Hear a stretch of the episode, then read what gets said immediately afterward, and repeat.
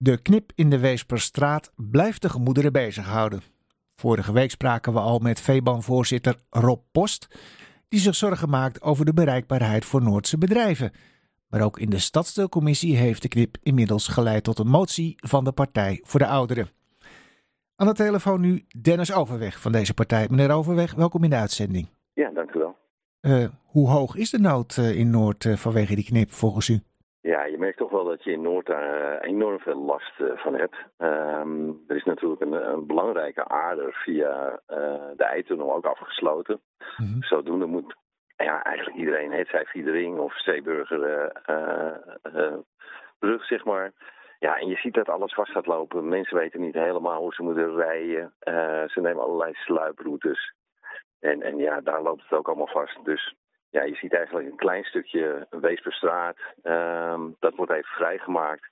Maar ondertussen zijn er echt vele kilometers van, van de uh, Noordse staten die, die daar juist enorm veel overlast van hebben. Uh, en mensen die normaal, nou, zeg een kwartier, twintig minuten nodig hebben, ja, die zitten nu gewoon anderhalf, twee uur in de file.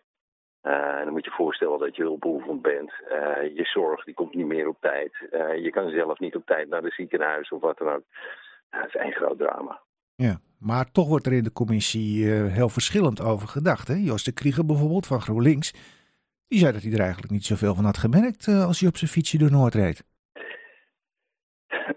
Ja, ja het, is, het is op zich niet zo netjes om, om dan wat te zeggen over je collega. Maar ja, die, die beste brave post die, die is totaal wereldvreemd.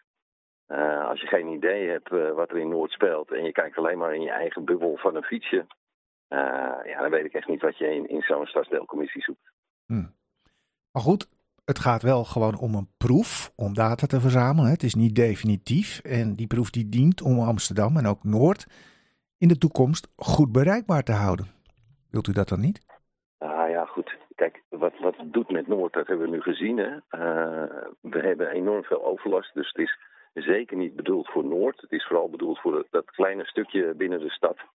Uh, en om data te gaan verzamelen als experiment met mensen, ja, dat, dat vind ik echt gewoon ja, buitensporig. Uh, er zijn genoeg uh, simulatiemodellen dat je het op de computer kan doen. Dan hoef je geen mens mee lastig te vallen. Ja. Dus dit, dit, is gewoon echt, echt waanzinnig. Ja, dus heeft u ook in de stadscommissie daarover een motie ingediend. Daar waren vier mensen voor en zes tegen. Was u daardoor verrast?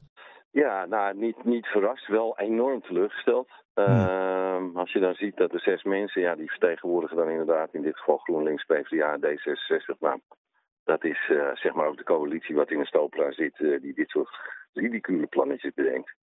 Uh, dus zeer teleurgesteld dat ze, dat ze eigenlijk eerder toch meer voor hun partij in de Stopla kiezen dan uh, dat ze voor ja, de inwoners van Noord kiezen. Ja, maar dan kun je het ook omdraaien. U wist al dat uh, die mensen tegen zouden zijn. U was niet verrast, zegt u zelf. Waarom dient u zo'n motie dan toch in? Ja, kijk, je, je, je hoopt altijd weer op beter. Hè? Dus, dus uh, ik hoop altijd maar weer dat het gezonde verstand prevaleert boven de ideologische verstandhouding uh, die men heeft met een partij. Maar ja, dus, dus dat is er nu op dit onderwerp weer niet. En dat zal ik niet opgeven, dus ik zal het altijd wel weer aan de, aan de orde brengen. Ja. Uh, er zal, zal zeg wel, echt wel een keer het moment uh, komen dat iemand het licht ziet en denkt van ja, weet je, uh, het gezonde verstand dat moet echt even prevaleren boven je ideologisch verstand. En tot die tijd moeten we onze tijd maar uitzitten? Nou, nee, kijk, ehm, wij, wij hebben in ieder geval getracht het aan te kaarten en dat hebben we dan gedaan door middel van een motie. de motie is niet aangenomen. Uh, in dit geval was de portefeuillehouder Jasmine niet aanwezig.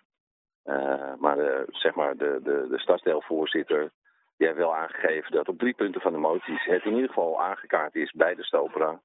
Uh, behalve dat, nou ja, goed, men gaat niet de boodschap overbrengen om direct te stoppen met de knip. Want dat was ook een onderdeel van de motie. Maar wel de zorgen, die zijn wel doorgegeven volgens u? Ja, de, tenminste, die toezegging heb ik wel gehad. Uh, dat inderdaad de, de zorgen zeker gezien zijn en ook gedeeld gaan worden. Ja, en nou gaat ze dus straks die verzamelde data, waarvan u zegt, ja, dat moet je niet met mensen doen. Maar die data is er straks wel. En die gaat gebruikt worden voor allerlei maatregelen waar u het als Partij voor de Ouderen misschien wel helemaal niet mee eens bent. Uh, baalt u er dan niet vreselijk van dat uw partij eigenlijk alleen nog maar in stadsdelen actief is en er niemand meer is om de wethouder nou eens eventjes uh, flink met de mening van uw partij te confronteren? Zeker, dat is een groot gemis. Ja, maar heeft u het idee dat u daar nog wel enige invloed kunt uitoefenen, enig verschil kan maken? Oh, zeker. Zeker. Kijk, je, je, je, je doet het zeg maar gewoon voor de bewoners van, van, van Noord. Hè. Daardoor zit je ook in zo'n stadsdeelcommissie. Maar je moet nooit het bijltje erbij neerleggen en denken dat het geen zin heeft. Goed. Nou, we gaan afwachten hoe de dingen gaan lopen. Dank u wel, meneer Overweg. Ja, graag gedaan.